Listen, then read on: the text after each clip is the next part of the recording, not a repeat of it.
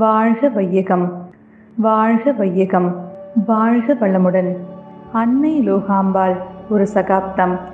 மாணவ மாணவியரின் பசியாற்றிய அன்னை லோகாம்பாள் தனது வளர்ப்பு மகள் ஞானாம்பிகை மற்றும் தனது தம்பி பாலசுப்பிரமணியம் அவர்களின் பிள்ளைகள் அனைவரும் கூடுவாஞ்சேரியில் இருந்து சுமார் பதினைந்து கிலோமீட்டர் தூரமுள்ள தாம்பரத்தில் சேவாசதன் பள்ளியில் கல்வி பயின்று வந்தார்கள். அனைவரும் ரயில் வண்டியில் காலையில் சென்று மாலையில் வருவார்கள். காலையில் அவர்கள் பள்ளி செல்லும்போது கூடுவாஞ்சேரி ர- ரயில் நிலையத்திற்கு வந்து அனுப்பிவிட்டு மாலையில் மறுபடியும் வந்து பிள்ளைகளை அழைத்துச் செல்வார்கள். பிள்ளைகள் பசியாக வருவார்கள் என்று தினமும் அவர்களுக்கு பிஸ்கெட் பழம் போன்ற உணவுப் பொருளுடன் ரயில் நிலையத்தில் ரயில் வரும் முன்னரே எடுத்துச் சென்று காத்து கொண்டிருப்பார்கள்.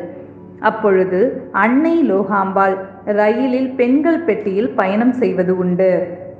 அவ்வாறு பயணிக்கும் பொழுது பள்ளி மாணவ மாணவியர்களுடன் களைப்புடன் இருப்பதை கவனித்தார். அது முதற்கொண்டு வண்டியில் வரும் பொழுதெல்லாம் நிறைய தின்பண்டங்கள் இனிப்பு பலகாரம் பிஸ்கெட் முதலிய உணவுப் பொருட்களை தன் கைகளிலேயே செய்து சில தின்பண்டங்களை கடையில் வாங்கி வந்து அதனை அனைத்து பிள்ளைகளுக்கும் அன்போடு பகிர்ந்தளிப்பார். அக்காலகட்டத்தில் இவைகளெல்லா வீடுகளில் தற்போது கிடைப்பது போல கிடைப்பது அரிது. பண்டிகை நாட்களில் மட்டுமே கிடைக்கும் அரிய பலகாரங்களாகும். அனைத்து பிள்ளைகளுக்கும் அன்னை ரயில் பெட்டியில் பார்த்துவிட்டால் கொண்டாட்டம்தான். சோன்பப்படி விற்பவரையே அசத்திய அன்னை. தெருவிலே சோன்பப்படி விற்பவரிடம் அவர் வைத்திருக்கும் முழு சோன்பப்படியும் மொத்தமாக அன்னை வாங்கி விடுவார்கள். தான் வளர்க்கும் பிள்ளைகளுக்கு மட்டுமல்லாது அக்கம் பக்கத்து குழந்தைகளுக்கும் தருவதற்கு அவர் இவ்வாறு செய்வாராம். பூச்சூடி அழகு பார்க்கும் அன்னை. தன்னை சுற்றி எப்பொழுதுமே அதிகமான பெண் குழந்தைகளோடு வாழ்ந்து வந்த அன்னை உதிரி பூக்களை நிறைய வாங்கி தன் கைகளாயிலே கட்டி அனைவருக்கும் சூட்டி அழகு பார்ப்பார். ஆனால் அன்னை மிக அரிதாகவே தன் கூந்தலில் பூச்சூடுவார் மகரிஷியின் இரண்டாவது மனைவி லக்ஷ்மி அம்மாளுக்கு தேவையான ஆடை அலங்காரங்களை அன்னையே பார்த்து பார்த்து வாங்கி கொடுத்து அன்பு பாராட்டுவார். அன்னையின் வஸ்திரதானம். மகரிஷியும் அன்னையும் ஏழ்மையான வீட்டில் பிறந்தாலும் அவர்கள் உள்ளமோ வள்ள குணமுடையவை. தன்னிடம் உள்ளவற்றை பிறருக்கு கொடுத்து அகம் மகிழ்ந்தவர்கள். உடுக்க உடை உண்ண உணவு இருக்க இடம் இந்த மூன்றும் மனிதனுக்கு இன்றியமையாதது. அன்னை லோகாம்பாள் மிகவும் இரக்க குணம் உடையவர்கள் தன்னால் யாருக்கும் துன்பம் விளைவிக்க கூடாது என்ற பெரிய உள்ளம் கொண்டவர். யாராவது துன்பப்பட்டால் தன்னால் முடிந்த உதவியை செய்து அவர்களை அந்த துன்பத்திலிருந்து விடுவிப்பார்கள். நான் என் வாழ்நாளில் யாருடைய உடலுக்கோ மனதுக்கோ துன்பம் தரமாட்டேன். துன்பப்படுத்துவருக்கு என்னால் முடிந்த உதவியை செய்வேன். இது மகரிஷியின் சங்கல்பம். இதை அன்னையிடமிருந்தேதான் கற்றுக்கொண்டு எழுதியிருப்பாரோ மகரிஷி என்று என்ன தோன்றுகிறது. மகரிஷியின் வியாபாரம் நன்கு நடைபெற்று கொண்டிருந்த காலம். அந்த காலத்தில் தெருவில் தயிர் பால் உப்பு என்று பலவாறாக விற்றுக்கொண்டு வருவார்கள். அப்படி ஒரு நாள் தயிர் விற்கும் ஒரு பெண்மணி தன் தலைமையில் தயிர் கூடையை சுமந்து கொண்டு அன்னையின் வீட்டு தெருவில் தயிர் தயிர் என்று கூவி கூவி நடந்து கொண்டிருந்தார். உச்சி வெயில் தன் சொரூபத்தை காட்டிக் கொண்டிருந்தது. அந்த பெண்மணியோ தன் வியர்வையை தன் சேலையில் துடைத்துக் கொண்டு தயிர் விற்றால் போதும் என்ற எண்ணத்தோடு எல்லா துன்பங்களையும் சகித்து கொண்டு வந்தாள்.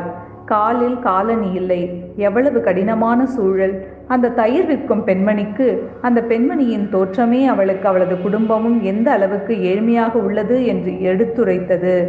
கிழிந்த சேலை கிழிந்த ரவிக்கை அந்த தயிரை விற்றால்தான் அன்றைய இரவு வீட்டில் அடுப்பு எரியும். அப்படிப்பட்ட ஒரு நிலைமை அவ்வளவு ஏழ்மை.